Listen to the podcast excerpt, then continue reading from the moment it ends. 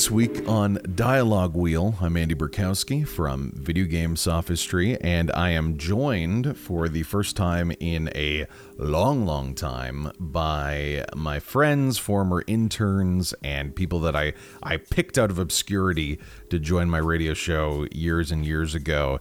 Richard Jellison and Thomas Hyde. Uh, thank you both for joining. How y'all doing? Good. Thanks for having us, Andy. Things are going okay. Okay, all right. Going to be learning about Richard later. Thanks for uh, picking us out of obscurity. Yeah. I yeah, like Do that. you give me a remember- when you you had the uh, the internship, uh, what the interview, and the the fear that was going through your hearts when that was happening? Yeah.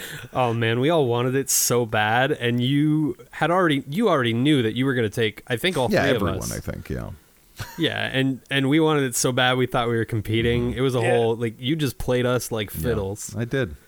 And speaking of playing people like fiddles, no, no. Before we get into that, I uh, I wanted to just give a little background again. If you're just listening for the first time, I've been doing this for uh, a while. It started as a radio show in Toronto and kind of changed and uh, contorted into various different things. I've been very fortunate to talk to developers and uh, speak to the people making these games, and of course, bring this all to YouTube, where we have a pretty sizable audience that really likes to talk about the lore and these sort of ideas.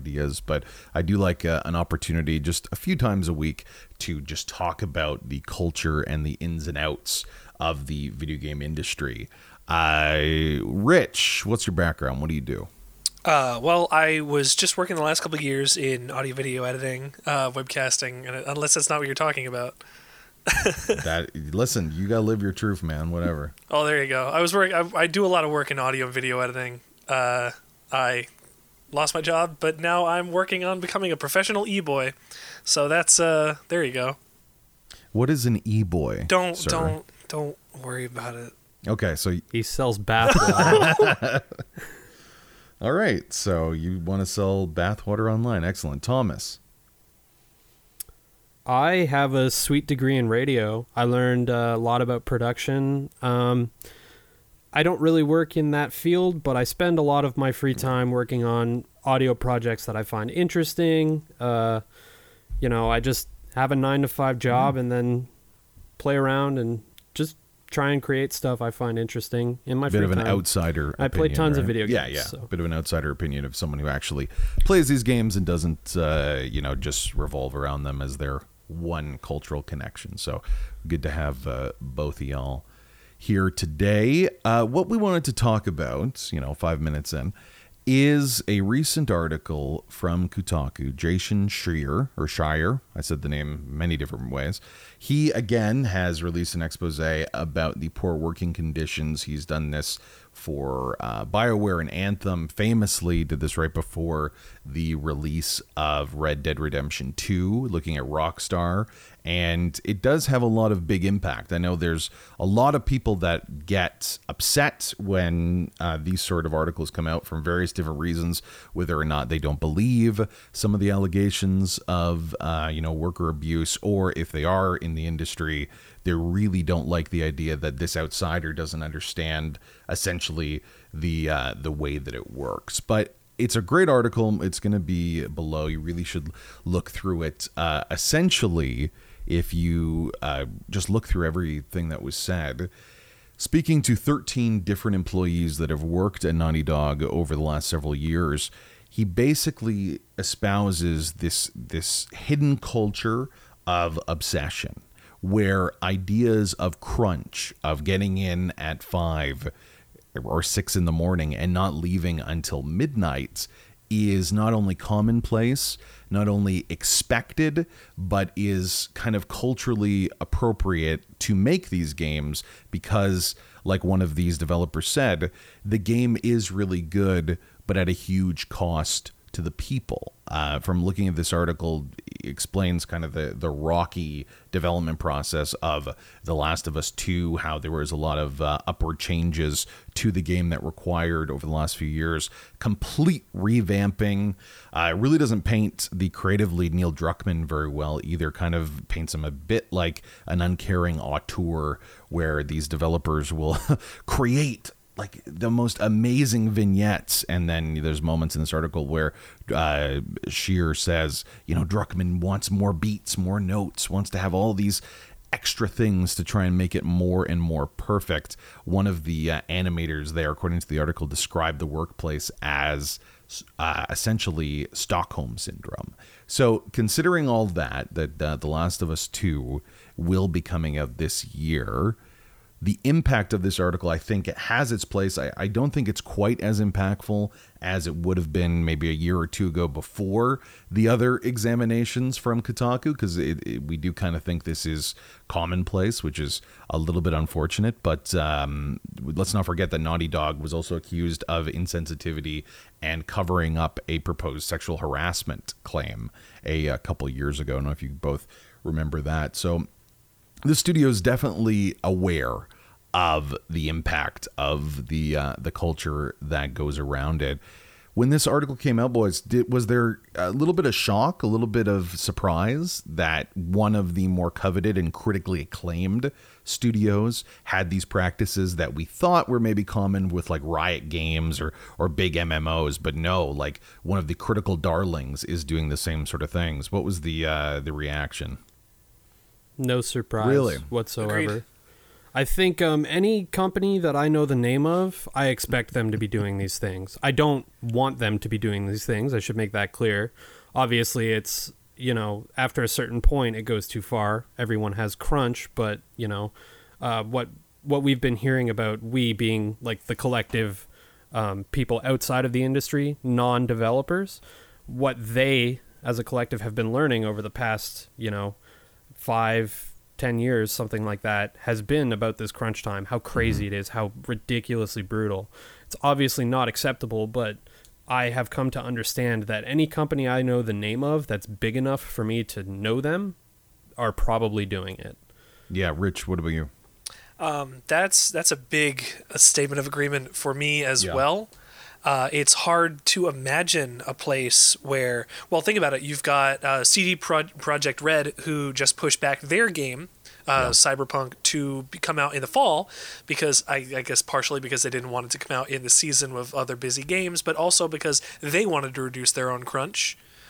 Um, and for a game that had, had already been pushed back, considering that I think Last of Us was supposed to come out in February initially, um, it, they already were trying to avoid crunch. And the fact that they are still doing it, no matter what, says this is an unavoidable factor, even if there's three, four, five, six months extended from the date you were originally supposed to release, it doesn't matter. It's going to happen, and it's going to be happening from that whatever the year point is before the game's supposed to come out, or mm-hmm. like a couple, only a couple months out. It doesn't matter. That crunch time has just extended, and it is going to become especially in the case of like something like Naughty Dog, that level of perfection that we're we're going to expect playing it, and that's going to be heavy on their shoulders, like for mm-hmm. like a reputation standpoint, and just the fact that well they want to, I guess, make it as good as they possibly can because they're they've been working on it for so long. They love it too. If they didn't Yeah, love that- it, they wouldn't be making it. that is a lot of what you get from the article that there is this this culture of love of maybe where it's not explicitly said you know you have to stay until midnight you don't want to be the one uh, art guy that leaves at 6 p.m when you know everyone's staying at midnight because it is work that everyone is so passionate about. One of the quotes uh, from one of the developers from the article is that's one of the reasons crunch always happens here. People are given the freedom to keep working longer to push the envelope of what they're working on to make things just 10% better. It's what the studio looks for when hiring people. They're looking for people with that drive to actually put in the extra hours for better or for worse. Ironically in the article it explains that uh, 70% of the non-lead designers in Uncharted 4, another game under the umbrella of Naughty Dog, had quit after the uh, game was released and didn't choose to continue with the studio. So, this idea that they're trying to find people that work and, and love this way of working might not necessarily be true just because. you know people can only be pushed so far. One of the animators tweeted after the story came out that he was threatened to withhold his paycheck by Naughty Dog if he talked about some of their business practices. So there was some really devious behavior that he claims there. And then he went on to explain that many of the people he worked with were hospitalized because they worked too long.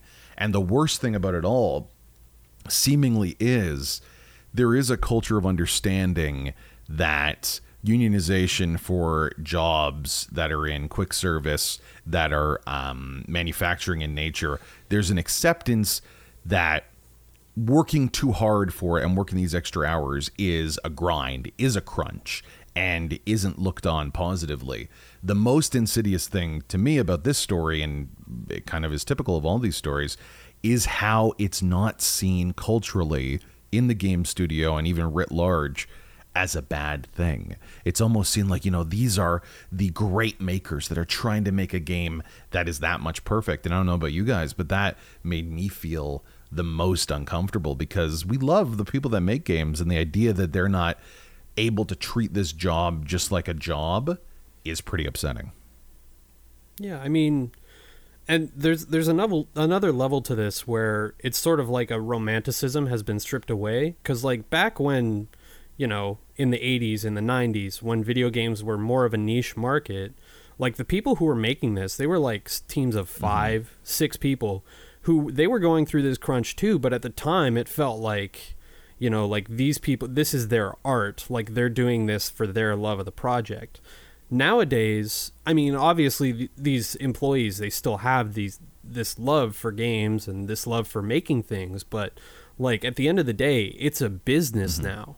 Like these are big businesses and like the whole this is our art it, it can't necessarily be you know viewed through that lens anymore whether that would make it appropriate or not is another question entirely but like y- you know there there's been sort of a shift in the gaming culture between you know like people who make games are you know tiny teams of mm-hmm. artists versus like there are huge rooms full of like animators sound design rendering stuff like that like it's just not the same as it used to be and the crunch maybe makes it so like the crunch might not be as appropriate as it once was yeah. if it ever mm-hmm. was well i think we should maybe kind of come down as people that are not making video games uh, speaking to a lot of people that have obviously the, there is a, a want to have appropriate labor practices but my opinion just generally before we move on to what we should do the idea of crunch in video games, which again means that workers are going to be working dangerous hours weekly to create a product. I believe not even that they should do crunch and get paid for it, but that it is detrimental to the health of workers and the culture of video games to even allow it. So um, I, come down strong with the axe of saying, you know, not only should it be 40 hour work weeks as the maximum, but it should be even a moment later and that's like not allowed. You get charged the the corporations that would do something like that. So that's my positioning especially when it comes to video games. Uh, in terms of crunch what is your all both y'all's uh, kind of opinion on, on where you think it should line up acknowledging that you know you don't make games and we don't get to make these decisions but kind of you know the the thoughts that you have uh, Rich, I'll let you go first. I just went on a diatribe. well, well, when it comes to like letting it happen, I mean, clearly it shouldn't happen. Uh, but it's it's not it's not it's not it's not necessarily up to the workers. It's up to the bosses, the higher ups. And unfortunately, like I, I had gone on a bit of a diatribe uh, about this previously uh, myself, like in, in in private conversation, where I had spoken to the effect of it's the shareholders' fault that this is even happening because mm. they want they, they they say, oh, we put this much money into the company, we expect this much return, and at some point, like I mean, even with companies like Activision that are squeezing blood from a stone with every single Call of Duty that they're putting out, like it's the same kind of concept. Those shareholders want their return on investment, and uh, they want to get every single dollar in the world and more, like year on year, let's say. Uh, and the bosses' jobs or the CEO's jobs are supposed to listen to those and tell those bosses, and those bosses tell those bosses, and those bosses tell the workers, work so we can get this done, so we can get paid or make mm-hmm. the money back or do whatever it is. So it, it goes higher outside of, I think, the industry itself and into just the fact that capitalism and yeah, the corporatization of, of, the video games is ultimately the issue at, at hands. And while I can't speak to say that people shouldn't buy stock in companies to fund the video games or however these things are making the money, it's hard to sort of make a case in that way. I think you, you'd want it to not happen, but it's almost impossible. Well, yeah. Well, see, I disagreed strongly with that. Nothing's impossible. Come on, you got to believe there, Richard. But uh, understanding that, like, destroy, destroying the tenets of capitalism will be kind of difficult. what do you think, just generally, should you know these workers should have? I guess if it could happen. Oh, I mean, of course they need rights. They have to. They they should have like if not just the forty hour work week or or sixty or whatever it ends up being. Yeah. Like maybe if it's maybe it's sixty cap and then everything over forty is an overtime pay. Mm-hmm. Uh, whatever benefits they're getting is probably not close to enough. Uh, and the first thing that I thought of when this came up was if I was doing this much crunch for a year, two years, even six months, like gone every single day, like I can't imagine when these people are coming home, spending time with their families, if they're even yeah. spending time with their families. Like, like there's some games that say oh there were this many production babies during the uh, mm. production of the game how many production divorces are there or in uh, some cases like deaths and hospitalizations oh yeah so. of course like yeah, that's well, it's people that are overworking themselves like i think it was um like for for going way back on something like this. I think it, was Takayoshi Sato uh, who worked on Silent Hill, who was like, "I want to be a designer," and they said, "Okay, go make every single CG cutscene for the game," and he said, "Sure." And for the last like six months of production or something, he slept in the office Jesus. using every computer that they possibly had. He did it because he wanted to do it and he loved it, but that's not the point. Yeah. No, that, that that is that's slightly different. Mm-hmm. The romanticism of, of work in this way is is uh, a horrible thing. Thomas, you pretty much the same thing, or do you got a different opinion on just yeah, crunching? more or less. I just think uh, with with these companies, there needs to be transparency. Like when when you're writing up a contract, you need to say, you know, at the end of this project, there's gonna be a crunch time. The only thing they need is to make sure everyone signing on is aware that there will eventually be crunch time when you make something, anything, it doesn't matter whether it's car parts, whether it's a video game, whether it's uh, I don't know yoga pants. There's gonna be crunch time when deadlines come up. They just need to make it transparent. They're gonna come up. They need to come up with a cap so no one's working a million hours a week, or I don't know how many hours are in a week. I'm not smart. Yeah, it's um, definitely a million. That's it. Yeah, around there it's a long week, but you know, we get by. We have short weeks. We have long yeah, weeks. Yeah, so you, you believe just, just think, they, they got to be aware beforehand. Uh, admittedly, though, I do think Naughty Dog has made that pretty clear. In in yeah. the article, at least, it, it explains that that is uh, kind of the people they're working, looking for that are willing to do that and, and understand the uh, the realities of it.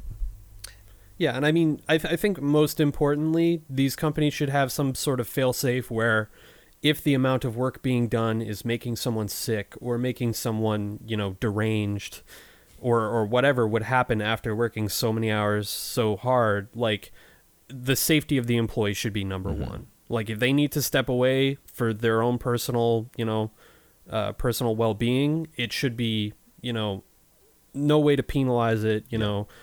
There you know, it should just be open to them as an well, that, option, That's why, again, right? everyone likes the idea of unions because they're able to standardize this stuff because it is really hard um, in a workplace to be the one that wants that you're the one employee that maybe is breaking that kind of unwritten rule. You know, I'll, I'll speak to this, and you guys uh, knew this when I was working in Toronto radio. The idea if you were the guy that didn't grab every single extra shift, and this is when I was working part time, and doing absolutely everything, killing yourself with 5 a.m. shifts every other day and then doing evening shifts, if you were not happy to do that and excited about it and you know tried to have a bit of a um, work-life balance you were seen as someone who's not you know essentially a team player and that culture Yeah. is something that you find in media you guys must have found that just outside of uh, the media landscape as well Yes, it did. to be honest, that's why I'm not in radio. and expounding on that, the main problem is is that you know working on video games or working on radio, it's a dream job for a lot of people. If you're not willing to do everything and put up with crunch, someone else will be. And that's unfortunate. Like that that is the not like because a lot of people i think would say that as kind of a reason why you should you know uh, submit to crunch. But i think that is more of a, a really sad reality that there's people that uh, you know are more privileged even. Because there's a lot of people there's some there's a woman i worked with originally when I, I first got a job in toronto radio. She was doing the overnights and she was making all these little mistakes and wasn't really involved with the culture because she was a single mom and like was, just had more important things to do than give a shit with uh, you know the syntax of sports scores or something like that. And she was let go and seen as someone who was like an other because of that. So culturally overall there's some big big changes that need to happen uh, in all industries video games especially. But the real question i have for y'all almost a half hour into this conversation we now know that there was human suffering that was put into The Last of Us 2. Considering that The Last of Us 2 will be coming out this year, and the fact that I think all of us want to be conscientious and sympathetic to the plight of these uh, game makers that work really fucking hard to make these games and shouldn't be put through these uh, rigorous conditions. I'm a little troubled with what exactly we should do, what anyone should do.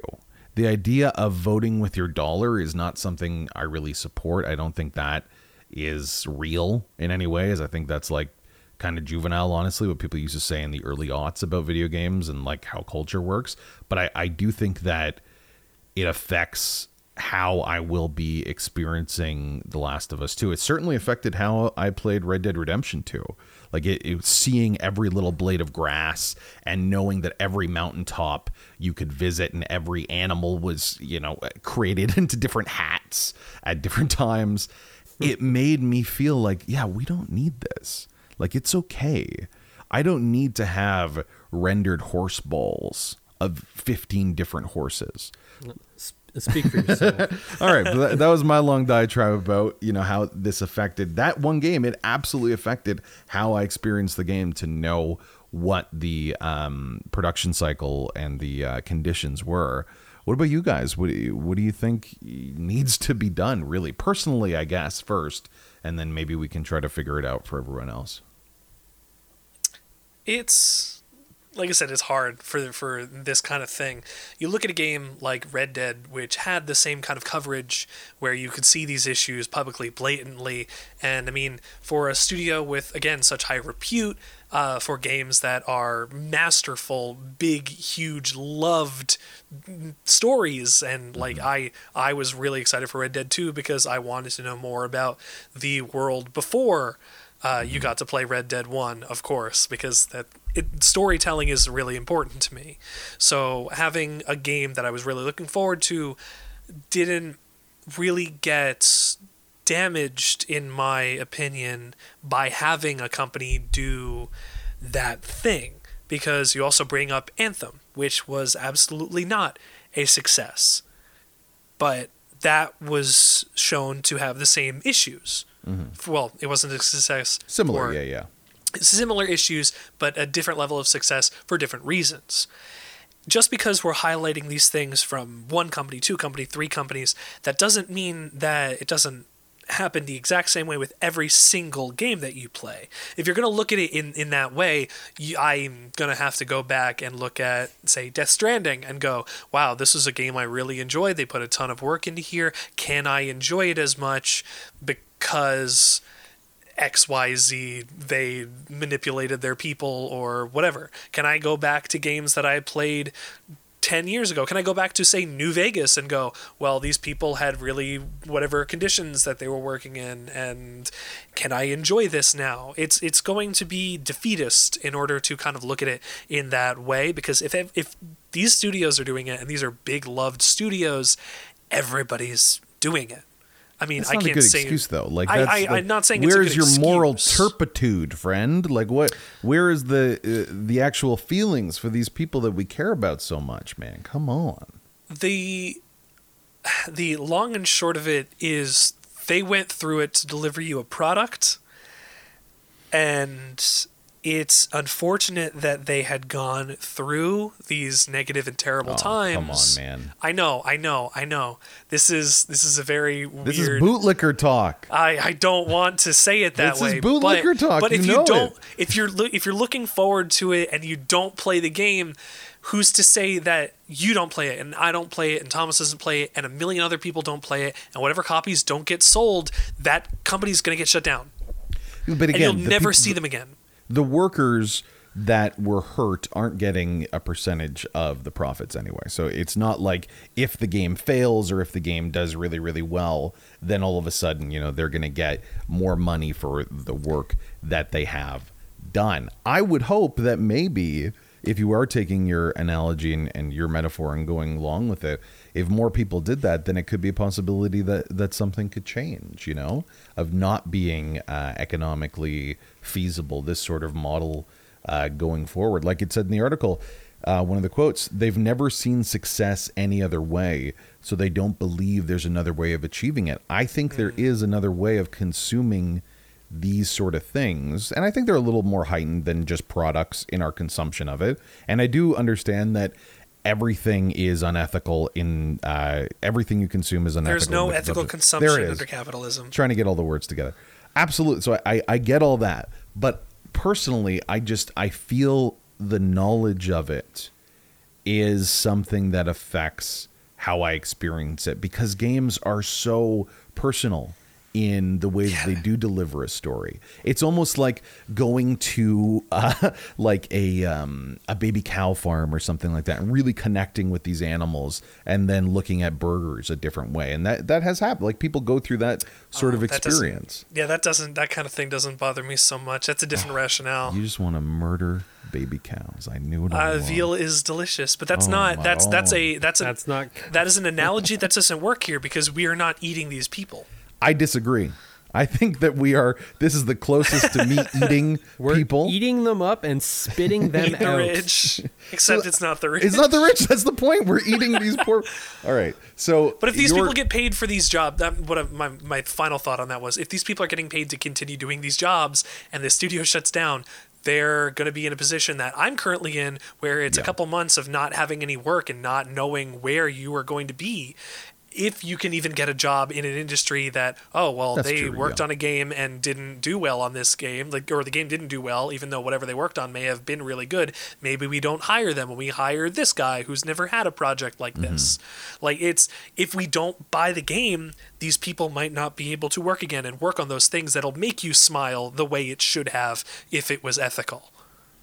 So I, I hear that. I, I do disagree a little bit with the rationale. Like I, I don't necessarily think that one will equate to the other. I, I understand there's a possibility of it, and absolutely losing your job and being out of work is fucking terrible, and it has that effect. I don't think that's going to happen based on what we're doing. I don't think Naughty Dog is going to be, you know, economically affected, even though I think that they should. Uh, you said a lot of stuff there, Rich. Ultimately, though, what do you think, if you had to distill it, will be your takeaway of The Last of Us, knowing this? It will be a beautiful game from a game series and studio that I love, that I will be sad to completely 100% it.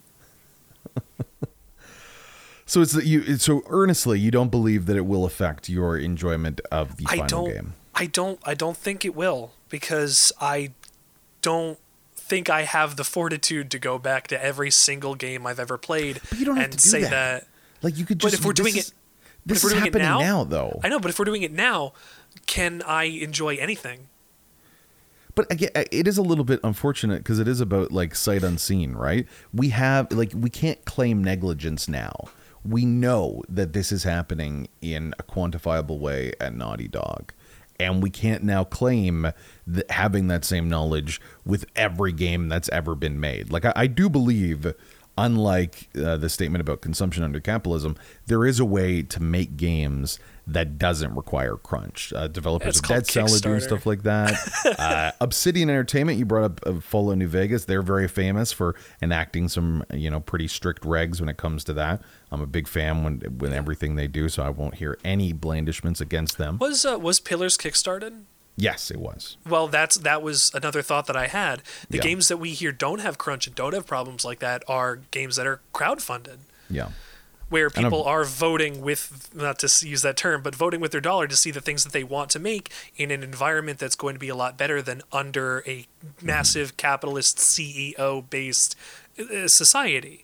Yeah, and unfortunately though, Pillars Two didn't do very well. So uh, there was a thing from Josh Sawyer of Obsidian saying that yeah, they're not going to be able to make a new one just because it did so unbelievably poorly in comparison to other games. Even though I think it's But Like- they did it on their own sweat of their own brow. See, that doesn't work, money. though. Also, yeah, that but that doesn't- work either. all right. So we've been talking a lot, Thomas. I, I am very eager to hear your take. Richard is a spineless bootlicker that is No, praying at the altar I'm of anti- capitalism. I'm an anti-capitalist. uh then we'll cut it maybe cut it. Oh see i missed that.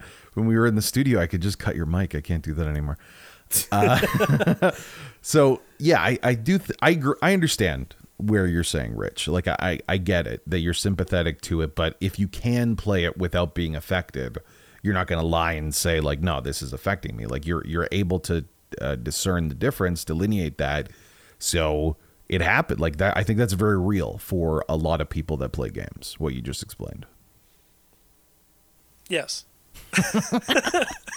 well said. Uh thomas what where do you see your idea of how you'll be able to enjoy or experience the last of us 2 considering now we have proof that the people who made it these visionaries were taken advantage of in order to make it?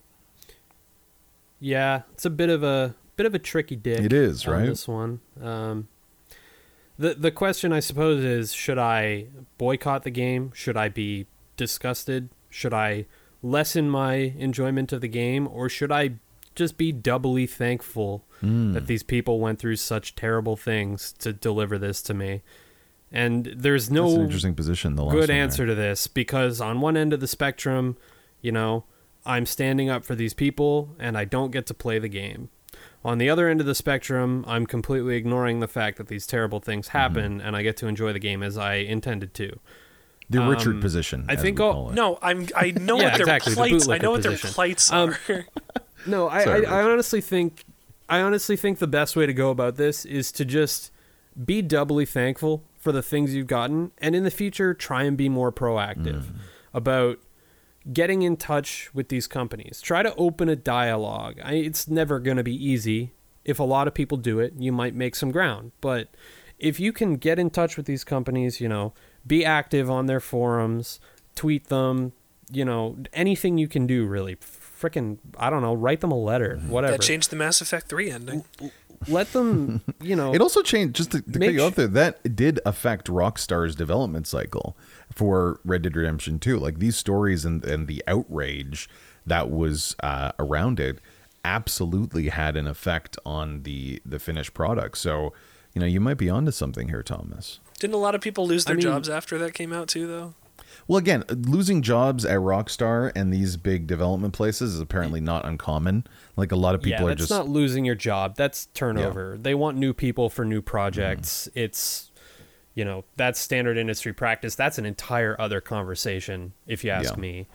But I just I think the important thing is is to try and open a dialogue with these companies and make it, you know, a two-way talk between a consumer and a company saying like, "Listen, we don't stand behind what you're doing with these people."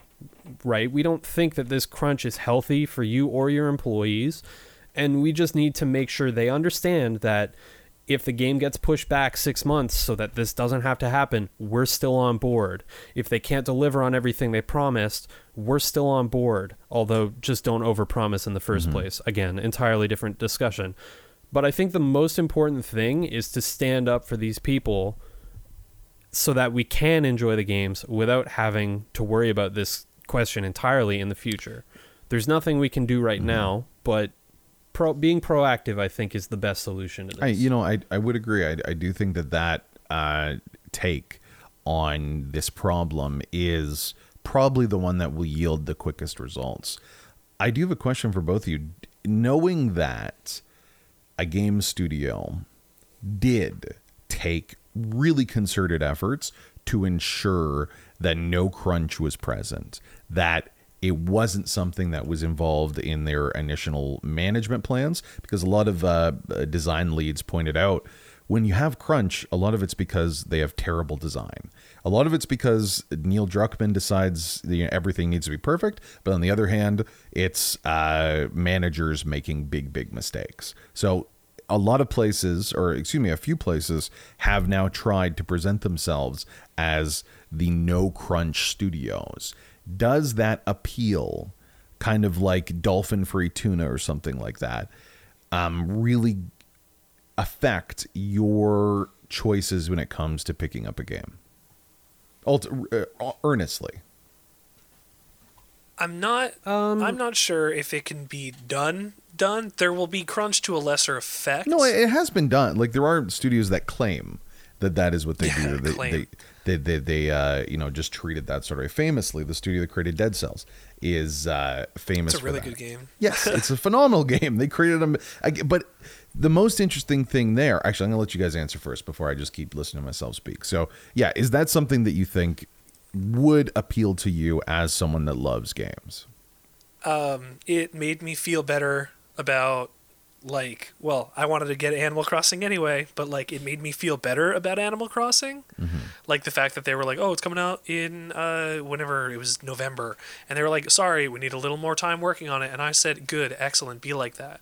And then same thing as i mentioned before with CD Projekt Red. They pushed back cyberpunk and i said yes exactly perfect. I'm going to feel better about that as well.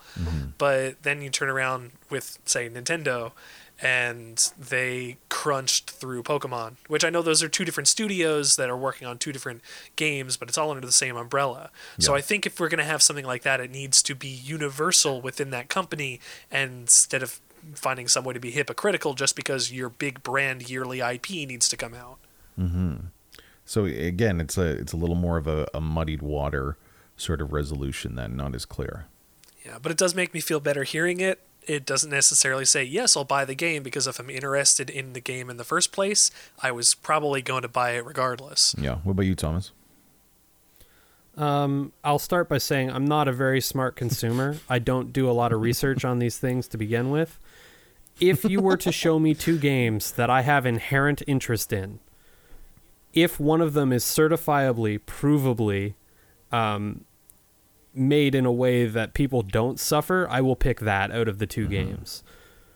Uh, unfortunately, I'm not a very smart consumer, so I don't research these things. But gi- given that option, even if I was more interested in the one that did have crunch and suffering, if I wanted both from the start, because, you know, from a genre standpoint, there are some games I know I'm not interested Yeah. in uh, because I'm number one and I care about me first, selfish boy.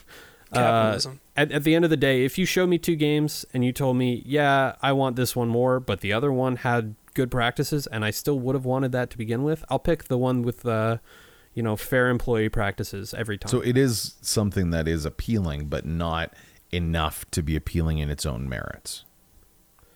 I'm not gonna play just any game because they said we didn't like. yeah. y- You know, I I want to play a good game at the end of the day. I want to play a game that Well, appeals that, to me. that's again, that's why it's important to have you here because I 100% would just play the game uh, that has these merits behind it, even if I didn't enjoy oh, it. I mean, in in a perfect Yeah. world where I can afford every game, you know, right? But like at the end of the day, um, I work as a server. Uh, I can afford one game every so often, No, no, right? so like, uh, it, really it- real. It appeals to me, but the bottom line is that I'm a capitalist chill, and I have to pick a game that interests me. I have to I have to choose with my dollar, Andy. So Andy, you I also don't think that's a good system, choosing with your dollar Yeah, yeah. or a I real don't think it's system. real either. But yeah, go ahead, you Rich. know, Sorry. You you'd be more interested in picking up a game if on the box it had a bright shiny sticker that said cruelty free gaming. Well, see, it's funny, but that is the closest analogy because obviously, I don't know when's the last time any of y'all bought a game that was came in a box, right? Like, obviously, it's not. Uh, oh, I still buy oh, physical. all the really time. insane? I Yeah. think Some some things, yeah. imp- I don't. I For- think it's for been non-PC, always. like on years and years and years since I I touched a physical game. No, I have shelves, Andy. I need to Yes. somehow. Books, friends, books. I have two shelves, Andy. One for books, one for Where's my games. Steelbook Persona 5 case going Uh, to go? see, again, we, we will go into the merits because I will say this for another conversation. I have missed so much the dog-eared 800-page Prima strategy guides for big RPGs that I grew up on that no longer exist because Prima doesn't do that anymore. They're out of business well, for that. they're not even a company. yeah, I'm so like I feel a, a- an ache that that no longer exists and to have that on my side. I still have my Star Fox 64 strategy guide go. on my upstairs book There we bookshelf, not my video game So there we go, folks. We're, we're real gamers. We're real gamers. So uh, I wanted to talk a little bit more about that uh, publishing company, the development company that I mentioned before, de- the developers behind Dead Cells. The really interesting thing about their game was they were able, and they talk about this of their more you know uh, worker friendly way of of creating games.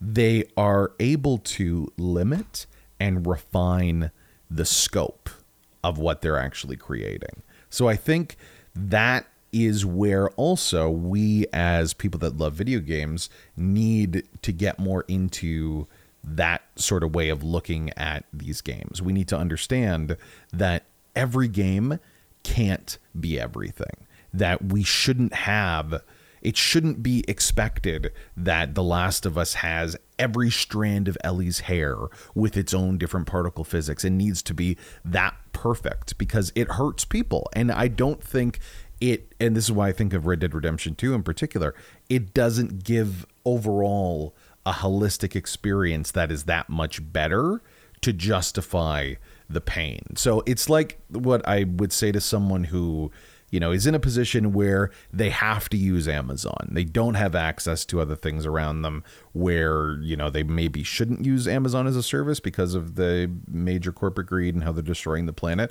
So someone like that, it's very difficult to have the privilege and look at them and say, you know, don't use Amazon. But I think it's okay to say to them reasonably, you know, don't don't get Amazon Prime, something like that. You know, you don't need the extra service where you're giving more money to this sort of corporation. So, in this regard of having a more limited scope, do you think that maybe gamers could consider that and have more of a responsibility in that way? Yeah, I think I touched on this a little earlier. I think a lot of studios nowadays are over promising. Uh, you know, they're saying we're going to have all of that in the kitchen sink. At the end of the day, what are we going to remember when we play games? I don't need the kitchen sink. I want you to give me something that is effective in what it does, something that I'm going to think about and remember years and years from now.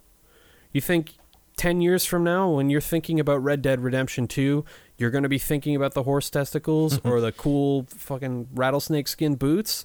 Or are you going to be thinking about the story that went into it? Mm-hmm. I think certain things need to be dialed into and certain things need to be left on the wayside to an extent, obviously. I mean, one of the most memorable Legend of Zelda games I ever played was Wind Waker, and it's going to hold up forever because they chose a direction and they ran in it. It's aesthetically its own thing, it has its own beautiful systems, and, you know, they didn't try and make it all these things that it didn't need to be. They just made it what it was. That's interesting. Where do you think, Rich? It's hard because I think back to even Last of Us One, and I'm like, some of these animations are really good, and the way that some of like the te- technology at the time to make things happen was really good. And outside of the story, I think of how they put in all that time and that work. Um, but Thomas is correct.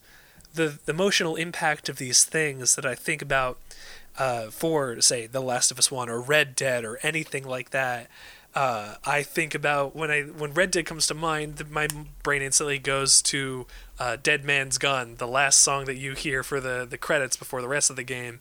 Or for The Last of Us, I think about that great opening scene or the fantastic, ambiguous, stress and anxiety inducing mm. ending. Uh, or giraffes, or for, for instance or or the giraffes mm-hmm. like that whole every uh, every season of that is so good mm-hmm. and like i'm i'm smiling and getting excited thinking about that because i'm not just thinking oh yeah that reload animation was really cool although what we've seen in the gameplay for 2 has a lot of really interesting procedural animations but we're not going to remember that oh ellie had to do this thing and crawl under a car and whatever but like we'll remember that there was combat it was good combat and then it was between probably excellently written story bits. And that stuff will stick with us a lot more than oh my gun did a cool thing when i reloaded it. Or i stepped in a puddle or oh there's ambient occlusion or look at the ray tracing. Like you're not those are nothing. Those are nothing. Those are buzzwords i, I do think that many developers and, or the people that are in that culture might disagree though unfortunately and say that you know these are what create holistic storytelling and a holistic experience it's, I walk by that blade of grass and I don't even see what it actually looks like. the environments are completely almost no. wasted. Not to say that they're not beautiful and you shouldn't look at them, but game environments are practically nothing like yeah. when it comes it, to going through them. It is important to make these things look good, to make them look smooth. Immersive. But it's polish. You need to understand where the line is. You have to draw the line and say, this is exactly the amount we need to make our games impact feel like it happened in a what's the word I'm looking for? In a natural way. Mm. Right? But like once you go so far past that point, all you're doing is creating unnecessary goods, unnecessary stress, on the people that are doing it. Again, I think there are people that would unfortunately really disagree and think that if they didn't push that envelope, this art form wouldn't adapt and change. You know, it's a bit of a devil's advocate here because I 100% agreed. Like, there has to be a limit. We need to, I think, in my mind, eliminate some of the roles that a creative director has on the development of games. I think that the attention to detail to making sure that every little object has more beats or is a little more special is a problem. I think maybe that would be okay if we had like insanely strong labor practices and the union rep had to like tap on the sign and be like, "All right, Neil, just calm down a little bit." Everyone's leaving at 4:30 today, you know that sort of thing. Like I I believe that maybe that would work a little better if if we had those uh, sort of roles of of people fighting, but that doesn't exist and it probably won't exist in this very rich field for a long time. So I I do believe that creative directors need to change their roles in some way. That we need someone who can say you know, that is enough. Not just a producer role that yeah. is like, are you sure that we have enough, you know, big bang moments where people die in cool ways? Shocking. Yeah. Awe. We need this minute by minute. Yeah. yeah. Like we we need a role in game companies that basically sees the forest for mm-hmm. the trees to understand how these things are fitting into the overall product and figuring out where is a good place to stop that. Hmm. A lot of those people that are leading these projects, the CEOs, the the big like the bigger bosses, probably don't even know what a video game really is. Mm-hmm. Hey man, do you know what a video game really yeah, is? Yeah man, I've played Dead Cells. Is a video game art, Richard? uh, it could be if you're playing something like um, Dead Cells. There we go. So I think ultimately it is again just it's a messy, messy mire, but if I had to answer the question, you know, what can one do? What should you do about Unionize. The Last of Us 2? yeah, immunize. Absolutely. Mic drop. Yes. Stay indoors. Um, I think ultimately, when we deal with Last of Us 2, that's going to be a critical darling. For me, I think that you should not trust any reviewer, no matter the source that you've loved before, if they do not include the truth about the development cycle in their review. And I think personally, it's important to keep that in mind, to remember that people were hospitalized for kind of trivial things to us, the gamer, to make this game happen. They they didn't all Somebody die. was sexually harassed. Yeah, yeah. They didn't all, you know, go through this trauma so that Ellie could give these incredible performances and that her, you know, her her animations would look that much more powerful when she was reacting. A lot of them went through this process of pain through very arduous and tedious tasks. So if you can keep that in mind and at least keep that in your head and maybe follow some of the direction that Thomas said, don't listen to Rich, first of all. Make sure that's happening there. then I think ultimately, you know, we're, we're going to be on a better page. Uh, boys, I want to get y'all last words on this. You know, we talked about ad nauseum. Uh, what do you think someone should do who believes that crunch is a real thing and it's a bad thing? So if you don't believe that, you know, that we're not speaking to you. You don't matter. But if you do think it is a bad thing, what should gamers do who want to play The Last of Us and uh, feel a little bit bad about it? Open a dialogue. Like I said before, I know I said earlier I'm not a very smart consumer. It's something I've been working on. I think if you want to enjoy these things, you should be able to enjoy them. But I think you have to do your best to be proactive in talking with these companies and trying to let them know that as a consumer of their product, you are willing to take, you know, a 6-month time differential on what they said the release was going to be. You're willing to see cut product, not cut product, but cut Sure. features that weren't really relevant in the first place. Stuff like that. You need to let this these companies know that you're willing to see these sacrifices as a consumer so that their employees can have a better work mm-hmm. environment. And I think just to add on to that, also make sure the longevity of the work will continue. Like we don't want to beat up these developers so much that they can only make one major game in their lifetime, you know? Like if we can just maybe slow it down a little bit, maybe uh, slow lower the scope, we can get a lot of these great minds to keep working on these franchises that we really really like. Bingo. Richard. You don't want to see Simon and Garfunkel burn out after their third album. You want Simon and Garfunkel 4, the best album they Oh, ever thank did. God we mentioned Simon and Garfunkel. I was waiting for that. Uh, Richard, the bootlicker himself. What do you think? Great. Thomas hit the nail on the head. Uh, make that community manager work for their dollars as well. Or make them work as hard as those other workers have been doing. No, but what do you, again? What do you think? Someone who wants to enjoy this game, but uh, you know, does feel a little bit bad because they recognize the uh, horrible conditions, uh, some would say, that went into its creation. Well, if you're going to do what the rest of the internet is going to do, you yell on Twitter. Uh, no, don't do that. Please don't harass the don't harass the creators. Don't uh, go in with negativity on these forums, on these pages, on these things. Uh, keep an open mind for how they would also like to be treated and the things that they also want to have done for them and with them and by their own hands. But consider like Thomas said, keeping that dialogue open, making sure that there is a communication between a bunch of different parties, if you can somehow facilitate that, and see if you can turn this around in somebody's favor other than the good old American dollar. There we go. I think we'll leave it at that. Thank you, boys, so much. Amandy Burkowski, VGS, Dialogue Wheel. Open up that dialogue. See, for once, it actually works. The name of this. Uh, thank y'all again, and we're gonna talk again soon, right?